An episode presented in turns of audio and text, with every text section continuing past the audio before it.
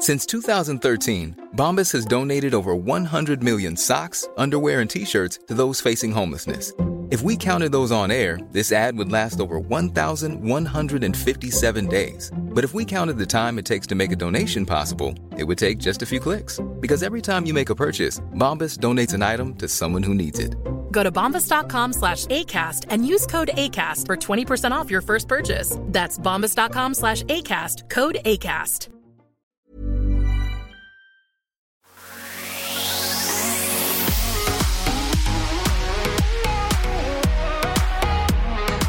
Hello, welcome to My Millennial Property with John Pidgeon and Emily Wallace. Now, what would you tell your junior self? Someone asked me this question last week, Emily, and 25 years ago seems a long time in uh, in anyone's language. What would I have done differently over the journey? So, what we're going to do today is give you tips that we would tell our previous self, or it might even be what you'd tell your kids about property growing up. Nice, easy concepts that we can expand on um, given our experiences. So, without further ado, let's get into it.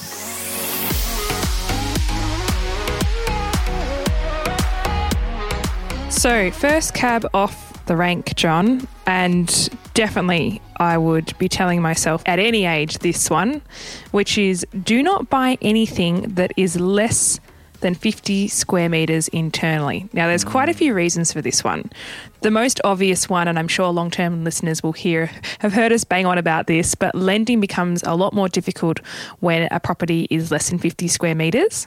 And my personal view on this is that anything less than 50 square meters is really small. It's almost like hotel living. Isn't yes, it? It is. Like- yeah, it's it's pretty much studio, isn't it? Yeah, when you look at uh, like booking.com for their little um, the rooms that they have in different hotels, like I'd say most of them are between 30 to 36, which is a hotel room, plus add a kitchen and maybe a bigger bathroom and a laundry. Like 50 creeps up on you pretty quickly. So I definitely wouldn't wouldn't touch anything less than 50 square meters. And that's just internally. Like you need to add the balcony on top of that and the car space on top of that. Be very careful that Yes. sometimes things are advertised as the golden 50 square meters or 55, but they actually, that number includes all space that belongs to the title, not just the internals. Yeah, it's a really good point. I remember going to Singapore 20 odd years ago and, and walking into this, what is a studio, and it's very common over there because it's just jam packed living.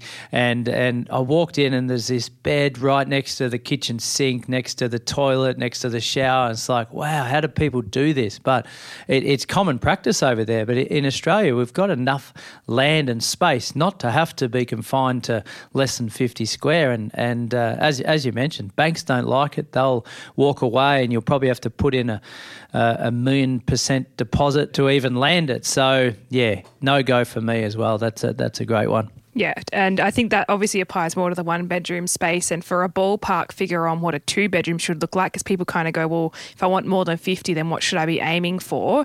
Definitely above 50 for a one bedroom, and ideally above 65 for a two bedroom.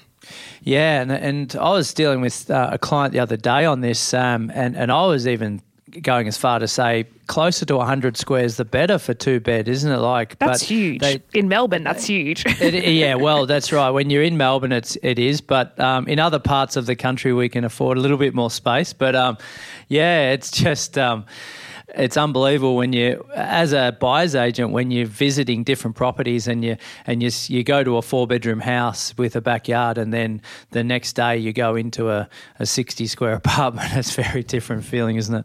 yeah, chalk and cheese, but we don't need to be packed in like sardines. So make sure you No. remember that rule number one buy something Yep. that is more than 50 square meters internally. Yeah, very good. No sardines.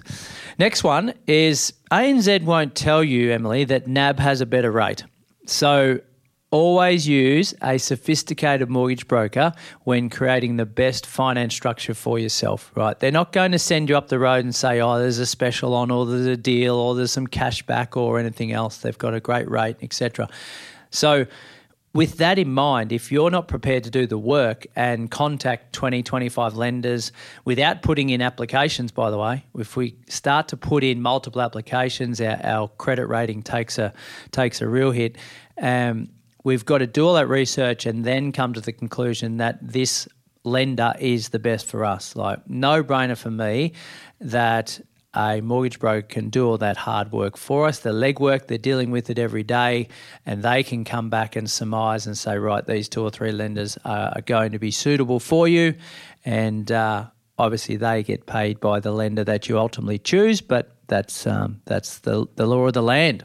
And I think one thing that the general public, if they've never used a broker, may not understand is that brokers has have levers that they can pull within the bank. They've got what's known as a BDM, so a business development manager or a relationship manager at the bank. That's usually their centre point of contact. That person then reports directly into usually um, credit or the loan processing team. And if there are certain cases that do require a couple of strings to be pulled or an unusual case, you usually will have a lot more luck going through someone who's got an established relationship with the bank rather than you trying to do it yourself and sort of advocate for yourself in that process.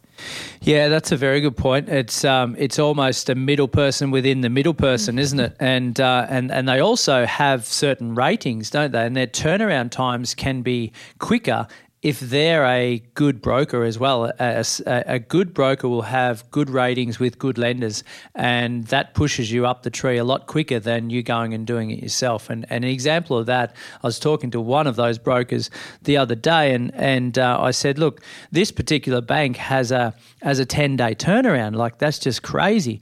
It's too long for a client. He said, Well, actually, we've got a relationship with them that says it's going to be a 48 hour turnaround. So that's just the relationship that they develop over the journey um, through, through doing good work. Yeah, I think consistency is key. If someone's processing loans left, right, and centre all day long, they're going to have a much better chance at getting yours across the line than you would on your own. So it's a no brainer. Engage a broker. Yep. Don't be silly. Just do it. Just do it. Just do it. And if you need one, head to sort your money out, get help. Uh, click on that button and select broker is what you need to be connected to, and you'll be linked up with a good egg. A good egg, yes. Now, that doesn't mean we don't ask good questions, by the mm. way. So, yes, you're engaging your, your mortgage broker, but you're asking good questions of them first of all, to recruit them, but secondly, through the process, so you get a full understanding of what's going on. Correct. Now, the third one that I think we should highlight is around a common misconception related to deposits. So, the third point that we'd be telling our younger selves is you do not need a 20% deposit to purchase a property. It is a myth, it is not fact. There are ways around it. Uh, you could get in with a smaller deposit, maybe even a parental guarantor for a even a 5% deposit. You need to understand state and federal legislation to be able to maneuver potentially smaller deposits under certain schemes as well. But 20% is a myth, and you could be saving for a really long time if you didn't know that. Mm, absolutely, you should. Uh, um, absolutely, you could. And you won't remember this, Emily, because you probably weren't alive when I was first buying property. But uh, we used to be able to get 100% loans. Like that's that was how crazy it was before. Well, probably GFC really, um, and and they've the banking systems reined that in a little bit now. But uh, yeah, the the higher risk profile investors were, were having a hell of a time going in with little money down and um, and just knowing that the, the bricks and mortar was strong. So, yeah, the, if, if someone's saying 20% only these days, I would say it's a bit antiquated. Yeah, it really, it probably is less and less common. And I would say what I come across a lot is parental guarantors. That's how I got into the property market, parental guarantor for my mm. first one.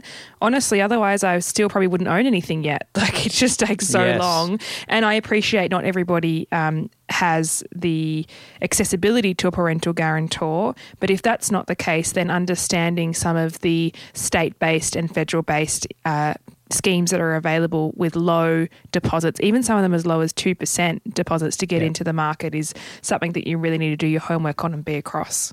Yeah, and, and just on the state bit, understanding that. Uh, like in New South Wales, for example, we can choose land tax over stamp duty. So there might be, uh, again, accelerating your entry by two or three years because of that uh, one, decision. Um, having the ability to avoid LMI because we're a medical professional or, or um, sports person or whatever that might be. So, yeah, there's this. We, we need to keep our ears low to the ground when when looking at different options because we, as we say, there's a will, there's a way. Right. Now, this one I know you would back me up on, Emily, but we're always when we're when we're looking to buy property, we're always wanting to have conditions to our offer. And the two, well, probably the three main ones that are, that are non-negotiables for me, subject to satisfactory building and pest inspection, subject to satisfactory finance and approval, and subject to review of the contract. So all those three things need to get green lights well and truly before we go unconditional on the contract. So at that stage, it's only an offer. Yes, that offer's been accepted. Yes, it means that potentially someone else can come in over the top and buy it from us during that period. But we don't want to go in and buy something unconditional without seeing if there's termites or if there's structural issues or there's there's a whole heap of damage that we we um, that a building inspector's found out. It's going to cost us thousands of thousands just for the emotion of uh, of buying a property. Just on that, even in the last couple of weeks, I've been chatting to people about setting aside a due diligence budget because there might be cases where actually it's not so much about making the offer subject to a building and pest. It might be you have concerns and you want to do a building and pest beforehand because it will influence the price that you put forward. Sometimes negotiating a reduction of the price once it's already been agreed and something flags in the building and pest can be more difficult than getting one done up front. Call it, you know, 600 bucks to get it done, then realizing we need to allocate call it 15 grand to maybe roof replacement and something else. And so, therefore, when you put your offer forward and it is at X amount, you can explain we actually know there's a budget allocation for maintenance within the offer that we're putting forward. I wouldn't say that is the stock standard way of how majority of people would buy property, but in cases where you do already have red flags just from your eye, not even from a building and pest eye, and then you get the report and then make the offer. That can also be another way around it. But I think you need to mentally prepare to have a due diligence budget allocated to the process. There is money you're going to need to part with along the way because you're not going to win every offer that you put forward or every auction that you go for as well. And there is some cost involved in being ready if you do win. Yeah, absolutely. That's a that's a very good point. Uh, some vendors, and and uh, we're we're dealing with an agent uh, that we've probably dealt with in the last couple of years that will make their vendor have a building and pest inspection completed, and they'll have it ready for any potential buyer. So that could save you five six hundred dollars uh, of not that you don't have to fork out. Uh, however, you still might choose to go and get your independent report. Now, I know this agent, and as I said, we've been dealing with them for some time, so I trust that that a building and pest inspector is doing what they should be doing, even though it's on behalf of the vendor. But uh, either way, you need to have that completed um, before you fully commit to the property, and and obviously some same with the contract and. Uh, and the finance. You don't want to have a finance fall over in the middle of um, negotiations when, uh, especially when maybe interest rates have risen or your pre-approval might have expired, something like that. So you, you need to have that as a as a get out clause. Just a hot tip on that, something just sprung to mind as you were talking about when the vendor pays for the report. There's also a platform called Before You Bid, and that will document uh, any reports that building and pest inspectors have done. I believe they sit there for a six month period, and you can purchase the on sell of that report. It may even be that another buyer had bought it as part of their process and you're buying it from them. But yeah, just keep in mind that there are options to try and minimize the costs um, at times. I think in New South Wales, it's a little bit more common that the vendor does buy the building and pest report. But this before you bid, I'm seeing it pop up in Victoria a little bit more um, because it's often a complaint from first home buyers that they want to do due diligence, but they just keep forking out, you know, 600 here, 600 there. It does add up. Yeah, good, good tip. Hey, just on that, mm. um, we uh, we're looking for a development site for a client, yeah. and we want the house to be in okay condition, um, not a complete knockdown, um, to be able to improve a little bit and rent it out and and build something at the back, sort of battle axe style. Any case, uh, the agent said, "I believe someone's already got a building and pest, a potential buyer."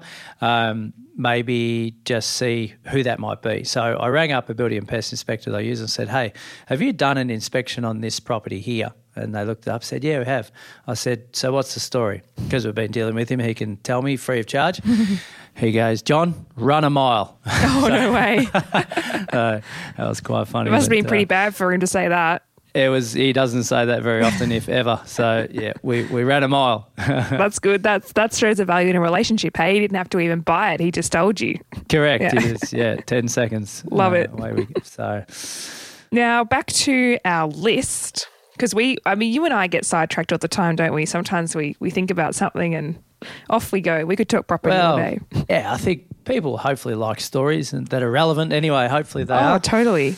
Okay, so on to the next one. And we might need to fly through these a little bit quicker. Um, but any case, the fifth one is don't buy the first thing you see. Now, you and I know that, Emily, but for someone out there that can get emotionally wrapped up and there's pre-approvals have come through and this is how much I can land. And I go to an open on the weekend and this looks unbelievable.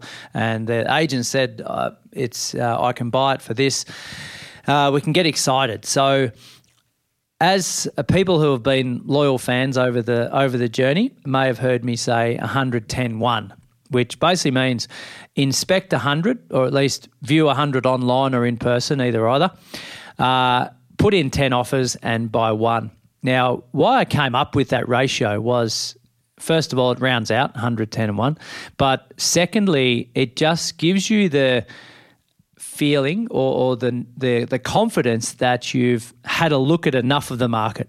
Now, it might not be 100 and it might not be 10 offers, but if we're getting up there in, okay, I've inspected a lot of these properties, I get a feel for the price, I get a feel for the neighbourhoods, I get a feel for the good and bads and the busy streets and the, na- and the schools and the parks and all these things. And then I put in multiple offers. I'm not so emotionally wrapped up in just this one offer that I'm hanging my hat on uh, versus going and looking at three properties, putting in one offer, waiting a couple of weeks, and then missing out, I'm back to square one. So it's a it's a bullish approach, but it's also a, a long game to say, well, I'm I'm not wrapped up in anything in particular, but these are my key criteria, and if I find it in those hundred, then away I go. I'm just going to throw in what I would say might be an exception Right to your own rule. Yeah, yeah, love it. No, I, I agree with you. I actually, in theory, do agree with the rule, uh, particularly around the 100 inspection, whether it's online or, you know, majority of those to try and be in person so you've got a really good feel. The only exception to it would be, though, probably more so in the home buying space, is if something is a rarity. Like sometimes there's profiles that they you might see one sell every second month, and so therefore you could literally be looking for years um, and have a missed opportunity.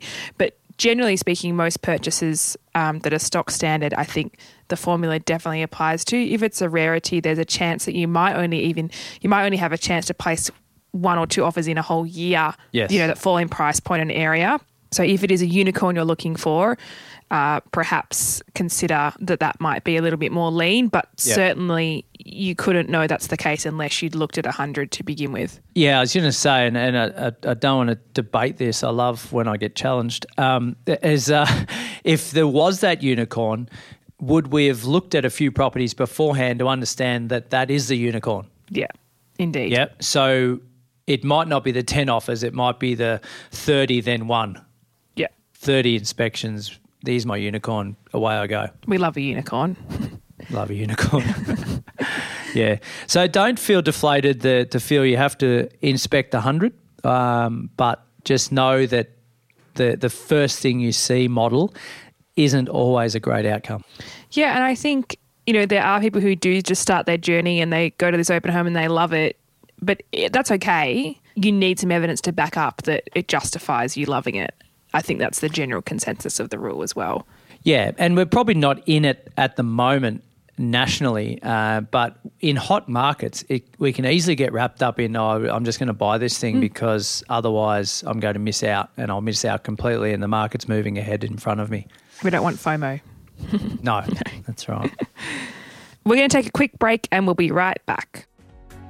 If you're after personal financial advice, don't get it from a podcast. If you would like help based on your own personal situation, head over to sortyourmoneyout.com, click Get Help, and we'd be happy to introduce you to one of our trusted advisors. We also have a panel of trusted mortgage brokers we can connect you with to get you into your first home, an investment property purchase, or to review your current loan if you don't have a broker. Our panel of advisors, mortgage brokers, and accountants work with clients all over Australia so they can connect with you wherever you are. That's sortyourmoneyout.com and click Get Help.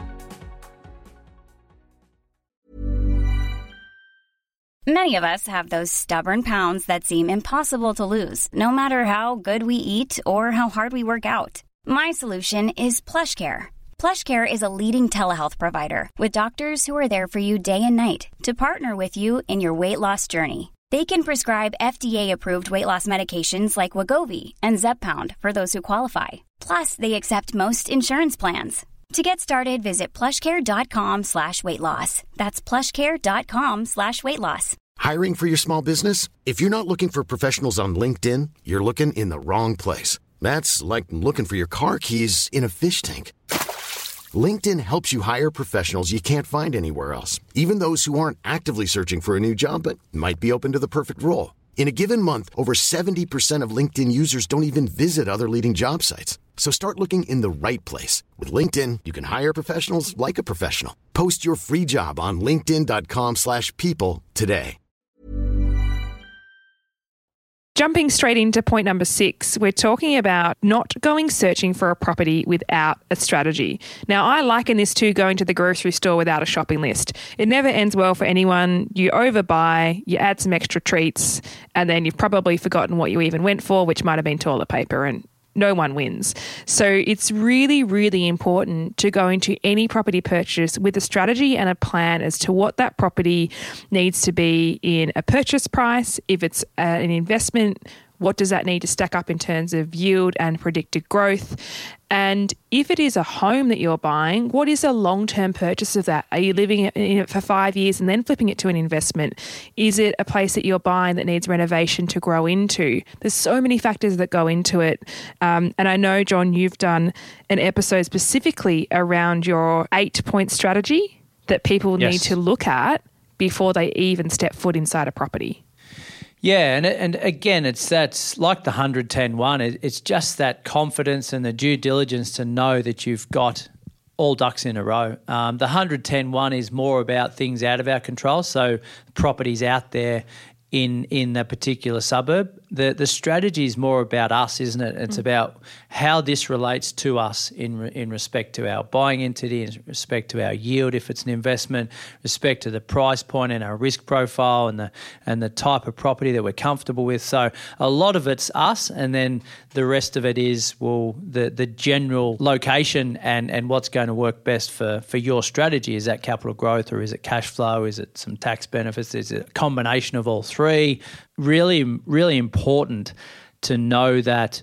I don't know about you, but it's so easy just to jump on realestate.com and say, oh, wow, look at this property or look at this town or look at this price and, and do all that before you actually even understand what your strategy is or even what a strategy is. Like it's really common and, and so many people come and come to us and say, Well, yeah, we're ready to buy and we've been looking for three months. Okay, what's your strategy? I don't know. I've just been looking on realestate.com. Mm.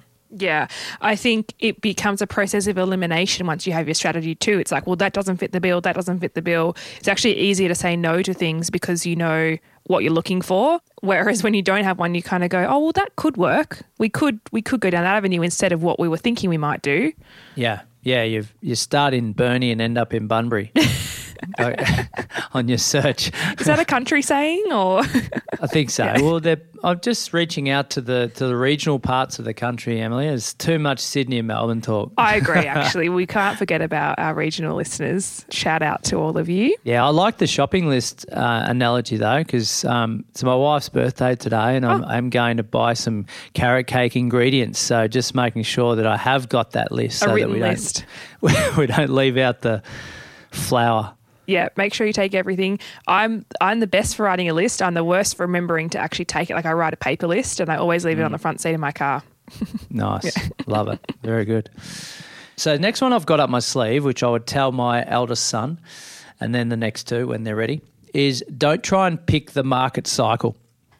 Buy when you are ready to. And 2023 is really a great example of that, isn't it? There's a lot of people out there I find that are sitting on the fence. They've they've inquired, they've thought about buying, they know they've got a pre-approval ready to buy, but there's just this, oh, what if the market dips a little bit more? Or I think it'll dip 10% because Philip Lowe said it, it was going to dip, right? There's, there's just so much out of our control when we do that.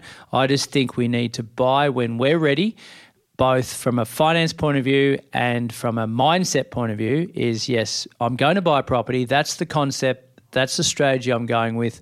So I should be buying now as opposed to waiting 12 months because that 12 months becomes two years, becomes five years. So many people we've met have come 10 years later and say, I wish I bought then or I wish I didn't hold off three years or two years or even six months in a lot of cases, especially in the Sydney market that's had so many little jumps of 8 and 10% that they've missed two or three of those and now they're forced out of the market potentially for good. The only way you know the market is going up is once it's turned around. And for most people it's too late. You can't time it. Like you just you can't time the market. I think that analogy or that sentiment of timing things is just really silly. When you think about it, the data in itself is usually three months behind anyway. So you're already on the back foot. And the same opportunities aren't available for a year at a time. Like properties last on the market maybe 30, 45 days, 60 plus in some cases if they're real if they're really struggling. But also just on this note, John, I think it's really important that listeners understand I don't personally believe in bargain buying. Like if the property is a bargain buy, it's not really the property you want to be buying. You want a property that everybody wants even in a difficult market. They're the properties that sell extremely well in a great market and they still sell well when things are a little bit uncertain and that's what we strive for is A grade real estate. These bargain B minus and C grade properties is not really what we want to be uh, investing into. No, that that's a good point, and we're seeing that at the moment actually, where the ordinary properties are, are discounted. So there's no doubt about that. You can get yourself a discount with those type of properties in certain areas and certain types of properties, but also the good properties because there's such tight supply. Those properties are going over what people expect them to, mm. right? And we, we've uh, we saw that in Sydney last week. We went to an auction. One point five was the guide, and we realistically thought the guide was accurate, not just lowballed, and it went for one point six five. Yeah. So. That was an example of a good property in tight supply. Now, if there's an oversupply, we probably don't want to be buying in that area anyway. Um, case in point for what you've mentioned. So, if you're sitting there saying, I'd love to time the market, and I really think that's a strategy, then timing the market is just changing the market that you're buying in, not holding off buying the property altogether. So you might say, well, I go and buy in this location as opposed to this one because of the, the heat of that particular market. Yeah, the whole of Australia isn't under the same quotation marks market. It's you know it's varied, and that's the beauty of it. You can buy anywhere, particularly when it, when it comes to investment. Be a board list investor. If your timing doesn't work in regional Vic, go check out Brisbane. you know, it's it's you've got yep. the beauty of moving around. Moving on to the next one, a really important one for buyers, both home buying and investing, is when you're at open homes, make sure you actually engage with the agent so that you can find out as much as you can about the property, but also they may be able to help you with what you're looking for. The good ones actually work backwards from what buyers are looking for because they've got the demand sitting there and they go and look through their database of appraisals that they've completed and try and marry it up with a vendor they've recently spoken to. Now, just keep in mind they are working in the interest of the vendor, so they're there to help, but they do have a motivation to get the highest price possible. Just make sure we keep that in mind. But that being said, the great agents will be helpful to buyers and you know, I personally treat agents as colleagues, and the feedback I get is they hate it when buyers are liars. That's a, a phrase in the industry. Buyers are liars. Um, they just don't feel that you know that they're fully honest in what they're looking for. Um, is that the pot calling the kettle black? Oh, maybe. Hello, agents. Yeah, look, agents, it's not great that they they have a certain reputation and having just been to a real estate conference where it was full of of the typical real estate agent persona, I was like, okay, I get it. But they're people. Yes, absolutely. Now, you, what we're asking everyone to do is create relations and get a feel for what's out there for your benefit. Yeah, indeed. They're the gatekeepers to all the properties, you know, mm. particularly agents who have market share in the market you're looking in. You know, realestate.com will tell you who sells the most properties in your postcode. Make friends with that real estate agent or real estate agency. It's highly mm. likely they've got the property that you're going to buy eventually. Yeah. Just just on that, when you mentioned about they, the gatekeeper, I, I, I once found a property. We ended up buying it, but where I was dealing directly with the vendor, no agent involved. And the solicitor on their side was actually trying to talk them out of it because there was no agent involved, and in their mind, there was no transparency. So, yeah, um, no relevance to that, but just uh, it was an interesting one. When if you're trying to find vendors buying property, you might hit a, a roadblock with the solicitor. Do you know what's so funny about that and goes to show the way that Australian real estate uh, industry sort of operates is no one ever questions when a buyer's representing themselves, do they? No solicitor goes, oh, you probably need some representation in this. but Yeah, when it's a that's right. vendor, all of a sudden you've got to have an agent in the mix. That's a very Yeah. interesting experience, John. Very telling. Okay, now this one, Emily, is a bit of owner occupier versus investment choice. Yeah. Um, and and it's it leads back to deposits. So when we're thinking about our deposits, and we have I have a lot of clarity calls around this, and and which way we should structure it for the long term, and knowing your overall long term plan is is key in this, or having an idea at least, is using cash as a deposit on your own home and using equity for your investment purchases, right, where possible. Okay, now it's not always going to be a, a one size fits all, but the reason being is generally speaking, debt on our owner occupier property is bad debt considered, no, no income. Uh, no tax deductions associated with that. Um, so we want to keep that loan amount down and we want to keep paying that loan down as quickly as possible. So putting cash in is strongly advised. The LMI is not tax deductible, et cetera, et cetera. So the more cash we put in, the better. Uh, whereas investment, if we can use the equity to out of our own home that we live in, then that will be tax deductible because it's an income producing asset. So that's the order that we would like to do things. Now, sometimes that's not always the case, and we um, we have uh, we we have all this property that we have all these properties, but now we want to go and buy our owner occupier home. But we've got no cash. So we're, we're equity rich and cash poor. But I want to live in my own home. All right. So we need to think about before we go and buy four properties, think about when do we want our principal place and how much cash we've got up our sleeve for when that event comes.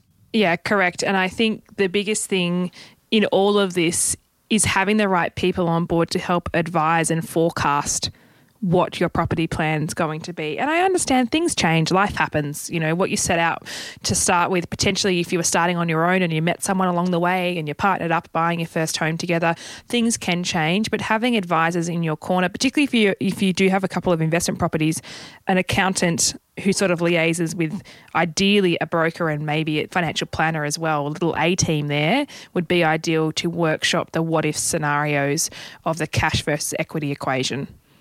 Absolutely. Yeah. And and you'll get a lot of financial planners that can't or won't or shouldn't talk property. So that may need outsourcing again. But um, yeah, good specialist in their field is uh, is really critical with all that. But also understanding and telling them just what you you want long term because uh, not thinking about that um, may run you into some issues as well. So, the final one to finish on is around an element of outsourcing. If you are only able to search for property on the weekend, so you're just spending your Saturday back to back, that's the only time you have to be committing to inspecting properties, then you really probably should consider the services of a buyer's agent, as a lot of the good deals can get snapped up outside of a Saturday. It's a full time job to really be on the ball with the property market, hence why the role of a buyer's agent or a buyer's advocate actually exists. You're right, and it doesn't mean eight hours a day every day, does it? It just means keeping in tune with what's happening on a daily level. That might be a quick message to a, to an agent. It might be looking online. It might be following up on some emails. It might be getting a, a, a contract. If if we're dedicating just Saturday and, and maybe a bit of Sunday, then the maybe we may be missing out on a lot of options. Yeah, I agree. Do you know what's interesting? Some people go through the home buying process you know, representing themselves and they love it so much that they actually want to do that as like their full time job. But some people I speak to, they're like, look, we'd love to have you help, but to be honest, this is like our second job. We enjoy it so much that like it's not a chore. For some people, it's yes. an absolute chore. For other people, it's almost like a career change. They're like, yeah, I could get into this. Uh, and following our episode, actually, I think it was released only a few weeks ago, there was one around like understanding what a BA actually does or what's a good one versus a great one. Yes. Um, I don't know about you. Well, you're maybe a little less active on Instagram than I am. I get a lot of messages saying like, "How did you get into it? How did you start? What do you do?" Yeah. You're a bit more proactive than me, though, John, in that you kind of help people become buyers advocates, right? Yeah. Well, I suppose it was on the back of a few of those call outs to say, well, how did you get in the industry? And I want to do that because I've, as you said, found my own home and I loved it. And I just love when, when I'm bored, I don't go and watch Desperate Housewives. I, I, I look on realestate.com. So that's just a passion of mine. So, as we always speak about, we want to we want to do something that we love in this mm. life from nine to five. So, yeah, a lot of people want to enter the industry, and and I think buyers agents really aren't they, Emily? Like new to Australia in in uh, in reality, like they've been around for years in in the US, but I think probably in the last ten years they've really come. Uh, another level in, in respect to understanding what they do and why we would use one. Um, so yeah, I run a a or train the trainer course. It's called. So it's a twelve month journey where they get to understand the processes and tools behind becoming a buyer's agent and in respect to the business and how to deal with clients and the tools um, in which to to engage with the agents and the vendors and just the yeah basically the whole process. So we are taking uh, another group through starting July one. So if it is of interest, we'll put it in the show notes and you can click through and we'll. Uh, hand pick those who want to come on board. Do the um, people that are in that program do they actually work with you, or is it like uh, once a week catch up, or how, like what does it actually look like? Yeah, so they have uh, group workshops for the that I'll run on a monthly basis, yep. and we'll also have one-on-one meetings. So it's it's it's personalised coaching, but it's also in a group situation where they get to bounce ideas off each other. And, and the the current one we're with at the minute, like there's actually a financial planner in there who's oh. doing it.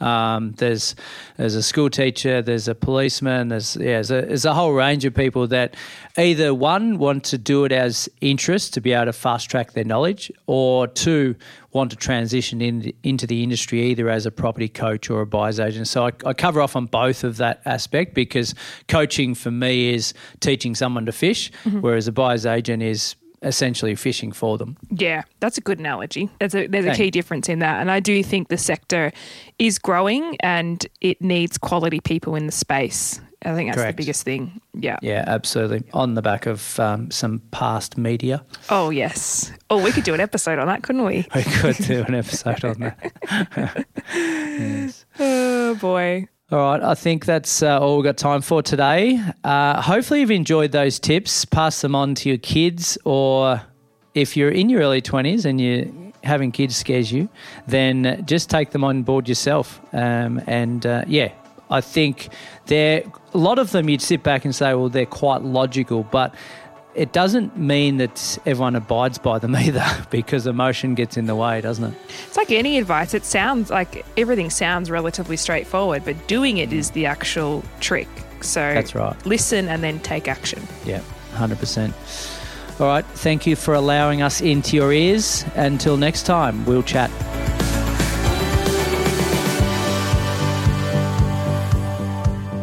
We acknowledge the Awabakal people, traditional custodians of the land on which our studio sits, and pay respects to their elders, past, present, and emerging. We extend that respect to Aboriginal and Torres Strait Islander peoples who may listen to our podcast. Taking your property journey to the next level starts with education. That's why we make this podcast, but we've also created online courses to equip you with the knowledge you need to take the next steps. I've created the Solvere Online Academy, open to both first home buyers and seasoned investors, where I share my tips and experience from 20 years in the property space. And if you're a first home buyer, I have the course just for you. Everything from pre approval all the way through into your settlement and everything in between. How to place an offer, how to bid at auction, what to even look for at an open home, and what questions to ask the agents. It's all covered in my online course. Follow the links in the show notes to sign up and get started today. This podcast is for education and entertainment purposes. Any advice is general financial advice only, which does not take into account your objectives, financial situation, or needs. Because of that, you should consider if the advice is appropriate to you and your needs before acting on the information. If you do choose to buy a financial product, read the product disclosure statement, target market determination, and obtain appropriate financial advice tailored to your needs. SYMO Interactive Proprietary Limited, the publisher of the podcast, and Glen James are authorized representatives of Money Sherpa Proprietary Limited, which holds financial services license 451289.